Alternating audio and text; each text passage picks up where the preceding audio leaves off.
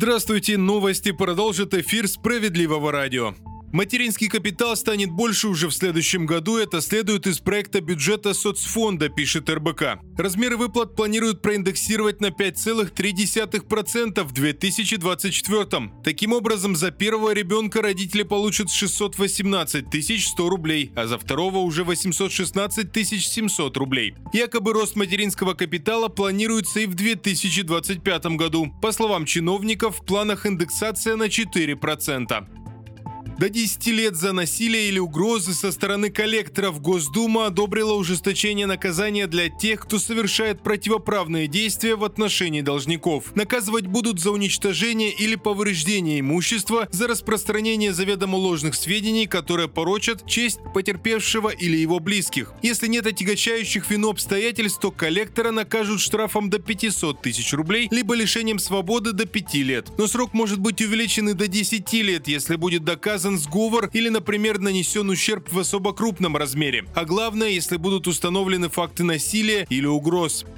Планы по снижению употребления алкоголя и табака в стране провалился. По крайней мере, об этом утверждают в Счетной палате России. Речь о показателях прошлого года. По мнению чиновников, причины в том, что население мало информировали о вреде спиртосодержащей и табачной продукции, не увеличивали цены и не вводили дополнительные запреты на продажу и рекламу таких товаров. По данным опубликованного в марте этого года исследования, подготовленного Высшей школой экономики, более половины россиян в течение 2022 не изменили свои свои привычки в отношении курения и алкоголя.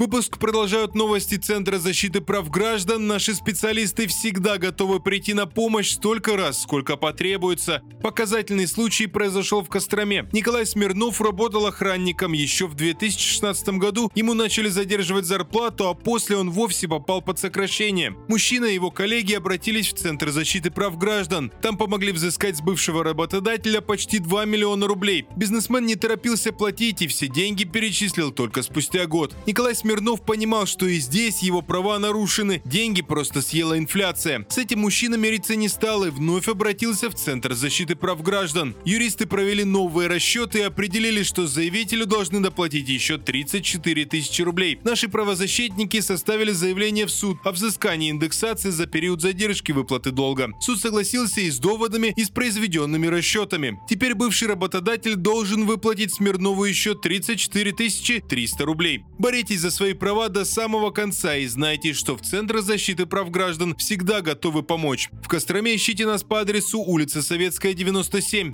На этом пока все. С вами был Захар Письменных. Оставайтесь на волнах справедливого радио.